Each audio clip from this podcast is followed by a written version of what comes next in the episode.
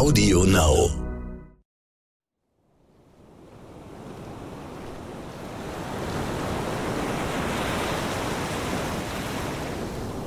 Saint-Tropez, 17. Juli 1997. Ein heißer Sommertag an der französischen Riviera. Hoch über der Bucht, mit atemberaubendem Blick über das Mittelmeer, liegt das Castel Saint-Thérèse, die Sommerresidenz des ägyptischen Milliardärs Mohamed Al-Fayed. Nahe der Küste tummeln sich auf dem Wasser schon früh am Morgen mehrere kleine Boote, voll besetzt mit Paparazzi. Sie haben ihre riesigen Teleobjektive auf das Anwesen gerichtet und warten. Plötzlich werden sie unruhig. Die Kameras beginnen hektisch zu klicken. Denn da kommt von der majestätischen Villa auf dem Hügel eine schlanke Gestalt die Treppe zum Meer herunter. Groß, blond, gebräunt, in einem eng anliegenden Badeanzug mit Leopardenmuster. Das ist unverkennbar Lady Di. Scheinbar unbeeindruckt von der Fotografenmeute, die vor lauter Abschusseifer fast ausrastet, schlendert sie hinüber zum Privatstrand, geht bis zum Bauchnabel ins Wasser und taucht mit elegantem Schwung in die Brandung ein. Sie hat nicht einmal versucht, in Deckung zu gehen oder die Fotografen von der Security verjagen zu lassen. Die Paparazzi schießen an diesem Tag perfekte Urlaubsbilder von Diana, die am nächsten Morgen alle Titelseiten beherrschen werden. Für Diana hat eine verhängnisvolle Affäre begonnen. Mit einem neuen Mann, von dem die Welt noch nichts ahnt. Aber auch eine Affäre mit den Paparazzi.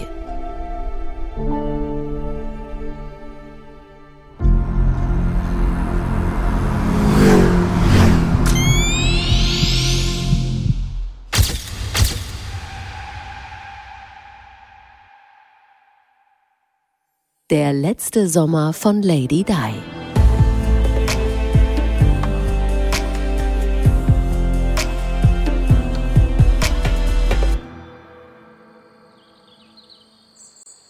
Juli 1997. An der Côte d'Azur genießen Diana, William und Harry unbeschwerte Urlaubstage in der luxuriösen Villa von Mohammed Al-Fayed, einem langjährigen Freund von Dianas Familie. Er hatte ihr und ihren Söhnen angeboten, einen entspannten Urlaub am Meer zu verbringen. Das kam wie gerufen, denn Diana hatte sich sowieso schon eine Weile Gedanken gemacht, wo sie zu dritt in diesem Sommer die Ferien verbringen sollen. Ein eigenes Landgut hat sie ja nicht, erinnert Gala-Adelsexpertin Katrin Bartenbach. Das Problem für Diana war, dass sie in den königlichen Residenzen wie Balmoral oder Sandringham einfach nicht mehr willkommen war seit der Scheidung. Äh, ihre Söhne durften da jederzeit hin, aber sie eben nicht. Und anders als die Windsors legte sie eh keinen so großen Wert drauf, äh, irgendwie auf der feuchtkalten britischen Insel Urlaub zu machen. Ihr waren schöne Strände im Süden einfach lieber. Reichlich Sicherheitspersonal ist in der Ferienvilla der Alpha jetzt vorhanden, das neugierige Fotografen vertreiben kann. Auch William und Harry können den Sommer genießen, entweder beim Wasserski, spielen am Privatstrand oder unterwegs auf der Fayette-eigenen Luxusjacht. Nachdem Diana die Urlaubsanladung bekommen hatte von Al-Fayed, hat sie natürlich mit ihrem Umfeld drüber gesprochen, mit ihrer Mutter und mit ihren guten Freunden und sogar auch bei einem Treffen mit Premierminister Tony Blair.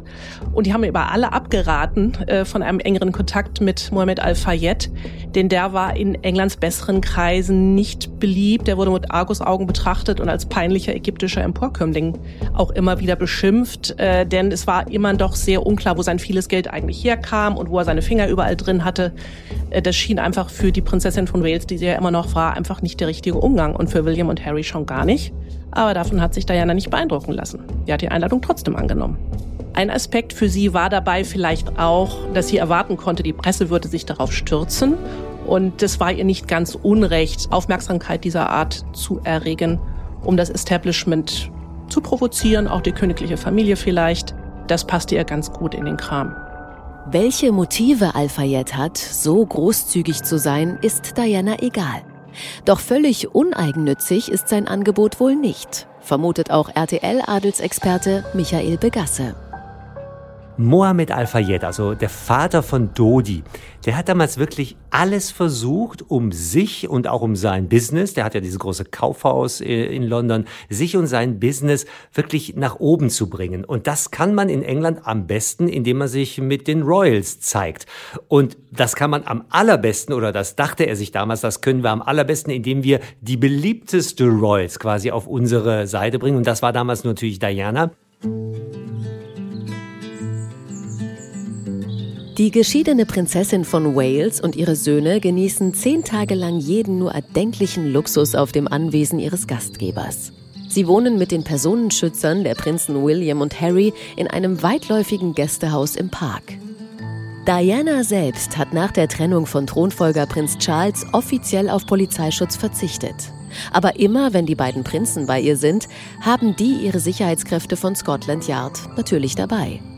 Die Gäste können komplett unter sich bleiben, perfekt umsorgt vom Hauspersonal. Sie können sich aber auch jetzt Großfamilie im Haupthaus anschließen, ganz nach Lust und Laune. Sie haben Pools unter Palmen im Park oder mit Seeblick zur Auswahl und natürlich die Terrasse mit einer märchenhaften Aussicht aufs Mittelmeer. Sie können den Tag aber auch gleich ganz auf dem Wasser verbringen. Und Mohammed Al-Fayed, der war ja schwer, schwer, schwer reich, also Geld spielte ja keine Rolle. Und der hat sogar für eine Party, auf die er Diana eingeladen hat, also sogar eine eigene Yacht gechartert oder gekauft. Also es war das Beste vom Besten und Diana war natürlich das Sahnehäubchen. Die 60 Meter lange Unikal ist wie ein schwimmendes Boutique-Hotel. Die Yacht bietet jeglichen modernen Komfort das heißt auch, dass sie neben den Salons auf dem Hauptdeck mit einer Eigner-Suite ausgestattet ist, acht elegant eingerichtete Gästekabinen und eine zwölf Personen starke Crew hat. Fast täglich genießen Diana, ihre Söhne und die Gastgeber die Vorteile der Yacht.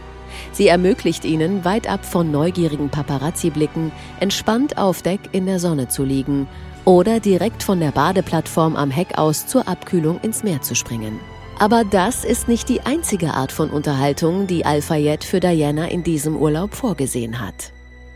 Mit Diana konnte nicht nur er angeben, sondern er konnte quasi so en passant auch äh, seinen Sohn Dodi mit Diana zusammenbringen, verkuppeln. Also viele glauben, dass Mohammed Al-Fayed quasi der Verkuppler war, dass Diana und Dodi sich gar nicht zufällig oder gar nicht freiwillig kennengelernt haben, sondern dass der Papa dahinter war und gesagt hat, so, die ist gut für dich, mein Junge. Also, und außerdem ist die ja auch noch nett und sie ist auch noch Single, also mach dich da mal ran. Der älteste Sohn von Mohammed Al-Fayed ist Dodi. 42 Jahre alt, gut aussehend, charmant. Allerdings ein Playboy, der vor allem von Beruf Sohn ist. Aber das stört Diana nicht, denn sie hat Spaß mit ihm. Auf dem Schiff oder am Strand verbringen die beiden bald immer mehr Zeit miteinander. Und das, obwohl es anfangs nicht so gefunkt hat bei den beiden. Diana und Dodi kannten sich ja schon seit 1987. Da haben sie sich mal in England am Rande eines Charity-Polo-Spiels kennengelernt, aber nur kurz und dann haben sie auch keinen Kontakt gehalten. Nun in dem Urlaub, wo sie Zeit hatten, stellten sie aber fest, dass sie doch viel gemeinsam hatten. Sie waren beide Scheidungskinder reicher Eltern, fühlten sich verlassen, waren auf der Suche nach einer Rolle für sich selbst, wurden von der Presse verfolgt, wo immer sie hingehen. Das verbündet wohl irgendwie. Außerdem mochten sie die gleichen Dinge, das darf man nicht unterschätzen. Den ganzen Tag in der Sonne liegen, Filme gucken, Popmusik hören, sie hatten jede Menge Gesprächsstoff. Das passte. Oft verbringen Diana und Dodi ihre Zeit gemeinsam, miteinander im Gespräch an Deck der Jonikal oder auf der Terrasse der Villa. Debbie Frank hat in diesen Sommertagen mehrmals mit ihrer Freundin Diana telefoniert und ist sich sicher, dass Dodi für sie nicht nur Mittel zum Zweck war. Es ging ihr nicht darum, sich von der Abfuhr ihres geliebten Herzchirurgen Hasnat Khan abzulenken. Sie hat Dodi wirklich gemocht. It's not as if she used Dodie entirely as a manipulator. Let's pick this one off the shelf. You know, it wasn't like that. I mean, they definitely had very strong feelings for each other. And also, let's not forget, you know, Hasnat Khan was unable and unwilling to um, step out from his big work that he was doing. Doch vor allem ist es Diana in diesem Urlaub wichtig, eine tolle Zeit mit William und Harry zu verbringen. Sie genießt es, mit ihnen Jetski zu fahren oder zu dritt Ausflüge zu machen. Doch vor allem ihr 15-jähriger älterer Sohn fühlt sich nicht richtig wohl als Gast des Milliardärs. Ich glaube, William war trotz seiner jungen Jahre bewusst, wie unpassend es für seine Mutter und auch für ihn als den Zweiten in der Thronfolge war, sich so üppig von so einem windigen Geschäftsmann einladen zu lassen. Der hat sich da einfach wirklich am falschen Platz gefühlt in der Gesellschaft, auch wenn seine Großmutter Königin Elizabeth es genehmigt hatte. Später soll er Freunden zu Hause in England erzählt haben, es wäre der unangenehmste Urlaub gewesen, den er je erlebt hat. Immer wieder nähern sich in diesen Tagen Paparazzi-Boote dem Küstenabschnitt vor der Villa oder der Junikal. Mal versteckt sich Diana, mal zeigt sie sich beim Schwimmen oder beim Sonnenbaden wie auf dem Präsentierteller. Sie weiß, solche Bilder von ihr kommen sofort in die Zeitungen und Magazine, gehen um die Welt. Der deutsche Promi-Fotograf Hans Paul, der selbst seit Anfang der 80er Jahre im Boulevardpressegeschäft ist, erinnert sich, wie geschickt Diana es einfädelte, heimlich mit der Presse zusammenzuarbeiten, ob zu Hause in London oder im Ausland. Diana hat immer äh, die Verbindung zu den Medien aufrechterhalten und hat sie auch gesucht. Ihr Privatsekretär ging zu den Paparazzi, die draußen warteten, ja, und hat zu denen gesagt, du, heute Nachmittag ist sie da und da um diese Zeit, ja, macht keine Verfolgungsrennen, wir können uns dort treffen. Die Paparazzi war meistens vorher dort, ja, als überhaupt Diana da erschien und jeder hatte sein Foto bekommen. So auch am 17. Juli. An diesem Tag zeigt sich Diana ganz bewusst im sexy Leopardenprint-Badeanzug am Strand von Saint-Tropez. Und es war auch kein Zufall, dass die Paparazzi in ihren Booten genau an diesem Tag schon auf sie warteten. Auch sie hatten über Umwege Tipps aus London erhalten, wo und wann Diana auftauchen würde und dass sie nicht damit rechnen müssten, verjagt oder verklagt zu werden. Diana hatte einen Plan, erinnert sich Michael Begasse. In diesem Jahr hat äh, Camilla ja ihren 75. Geburtstag gefeiert, vor ein paar Wochen. Und ich kann mich noch erinnern, vor 25 Jahren, da wurde der 50. Geburtstag riesig groß gefeiert. Man munkelt, dass äh, Charles da die Finger mit im Spiel hatte. Seine Ex-Freundin gespielt. Man wusste damals noch nicht so genau, wie nah sind die sich schon wieder. Also sie sollte auf jeden Fall hochleben äh, gelassen werden. Und Diana, die hatte natürlich überhaupt keinen Bock, der Nebenbuhlerin oder der, der Vorgängerin oder der vielleicht vielleicht ja aktuell Gespielin ihres Mannes irgendwie zum Geburtstag gratuliert. Die Frauen haben sich nie gemocht und da hat Diana ja auch nie ein Hehl draus gemacht. Prinz Charles geht es darum, Camillas ramponierten Ruf als rücksichtslose Ehebrecherin zu reparieren, sie als seine neue Partnerin zu etablieren. Doch mit den spektakulären Badeanzugbildern gelingt es Diana mühelos, Berichte über Camillas großen Geburtstag auf die hinteren Seiten der Zeitungen zu verbannen. Diana war ja, wenn es um die Medien ging, war sie ja ein absoluter Vollprofi. Absolut. Also es gab kein Royal und es gibt bis heute keine Royal, die die Medien so gut im Griff hatte wie Diana damals. Diana wusste genau, wie die Presse tickt, womit Geld zu verdienen ist und womit nicht. Und obwohl sie sich in diesem Urlaub auf die Paparazzi eingelassen hatte, behielt sie die Oberhand. Sie nahm ihnen nämlich die Chance, mit unzähligen Bildern von ihr jeden Tag Tausende von Dollar einzustreichen. Ich erinnere mich noch sehr gut. Es gab diesen legendären Sommer. Da waren die Paparazzo ihr natürlich bei äh, auf Schritt und Tritt auf, auf den Fersen und die wollten natürlich jeden Tag ihr eigenes Bild. Diana auf dem Boot, Diana im Bikini, Diana im Badeanzug haben. Und was hat sie gemacht? Sie hat den gleichen, diesen, diesen Leoparden-Badeanzug getragen. Dementsprechend wusste man gar nicht, ist das Bild jetzt von heute oder ist es von vorgestern oder ist es von übermorgen. Der Hype um diese Bilder war enorm, obwohl sie gar nicht so außergewöhnlich waren. Fotos aus dem Urlaub eines ehemaligen Mitglieds des britischen Königshauses.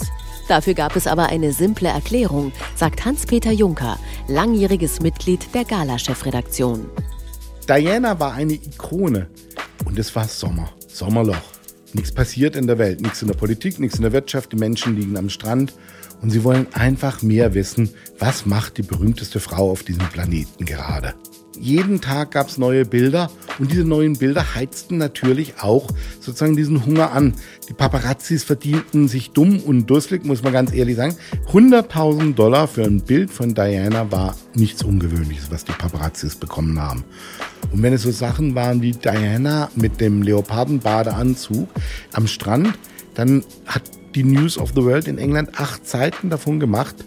Und was auch noch mitspielt, Damals gab es noch kein Internet. Wer diese Bilder sehen wollte, der musste Zeitschriften kaufen. Und diese Bilder haben natürlich den Hunger auf Diana immer mehr angeheizt und jeden Tag hat die Welt darauf gewartet, was tut sie jetzt? Dazu kommt, dass es Ende der 90er Jahre weder Handys mit Kamera noch Social Media gab. Promis hatten keine Instagram-Accounts, über die sie selbst steuern können, was die Welt von ihnen sehen soll. Es gab auch keine heimlichen Aufnahmen von anderen Urlaubern, die ihren Lieblingsstar zufällig an der Strandpromenade sehen und filmen und dieses Video dann posten.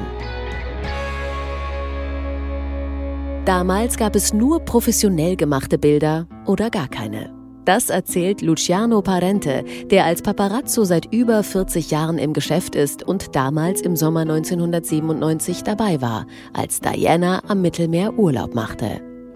I paparazzi fino agli anni 90 c'erano i paparazzi, adesso ci sono. Bis Ende der 90er Jahre gab es sie wirklich, die echten Paparazzi. Nun gibt es X-Fotografen, die mit einem Handy in der Hand Fotos machen. Diese Arbeit ist aber nicht so einfach, wie man denkt. Du musst Informationen haben, Recherche machen, teilweise stundenlang warten und wissen, wann du die Fotos machen kannst. Wenn man dich zu früh sieht, dann hast du keinen guten Job geleistet.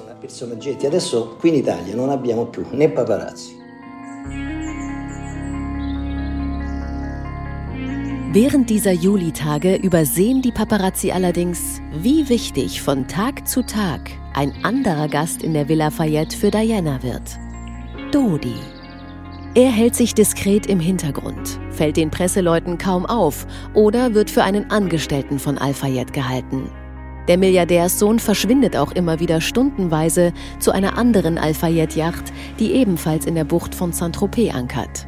Denn dort wartet seine Verlobte, ein Model aus Amerika. Und Diana lässt sich erstmal nicht in die Karten gucken, genießt einfach den Sommer, lässt es sich gerne gefallen, von Vater Al-Fayed mit diesem Luxusurlaub verwöhnt und von dessen Sohn umschwärmt zu werden. Sie beschließt, sich auf Dodi einzulassen. Natürlich weiß sie, dass sie heftige Kritik erwarten wird. Zum einen von der Royal Family, zum anderen von ihrer ganzen Schar an Höflingen, die ihr seit Jahren viel Kummer gemacht hat. Von der britischen Boulevardpresse ganz zu schweigen. Aber Diana hat gerade richtig Lust, sie alle ordentlich zu provozieren. Da erhält Diana mitten im Urlaub plötzlich eine schreckliche Nachricht. Die Villa von Gianni Versace heute Vormittag. Die Treppe zu seinem Anwesen ist blutverschmiert, überall Polizei, alles ist abgesperrt. Wie jeden Morgen hat der Top-Designer sein Haus in Miami Beach verlassen, um in einem nahegelegenen Café eine Zeitung zu kaufen. Auf dem Rückweg gegen 9 Uhr wurde der 50-Jährige, als er gerade das Tor zu seinem Grundstück aufschließen wollte, erschossen. Aus nächster Nähe mit einer Pistole, wie bei einer Hinrichtung. Für Diana ein großer Schock. Er ist nicht nur einer ihrer Lieblingsdesigner, sondern seit Anfang der 90er auch ein sehr enger Freund. Deswegen ist es für sie selbstverständlich, den Urlaub abzubrechen und zur Trauerfeier nach Italien zu reisen. Ein Ereignis, das sie auch nutzt, um sich mit einem anderen berühmten Freund zu versöhnen, den die Welt auf ewig mit Diana in Verbindung bringen wird. Der letzte Sommer von Lady Di ist eine Produktion der Audio Alliance im Auftrag von Gala. Idee Hans-Peter Juncker.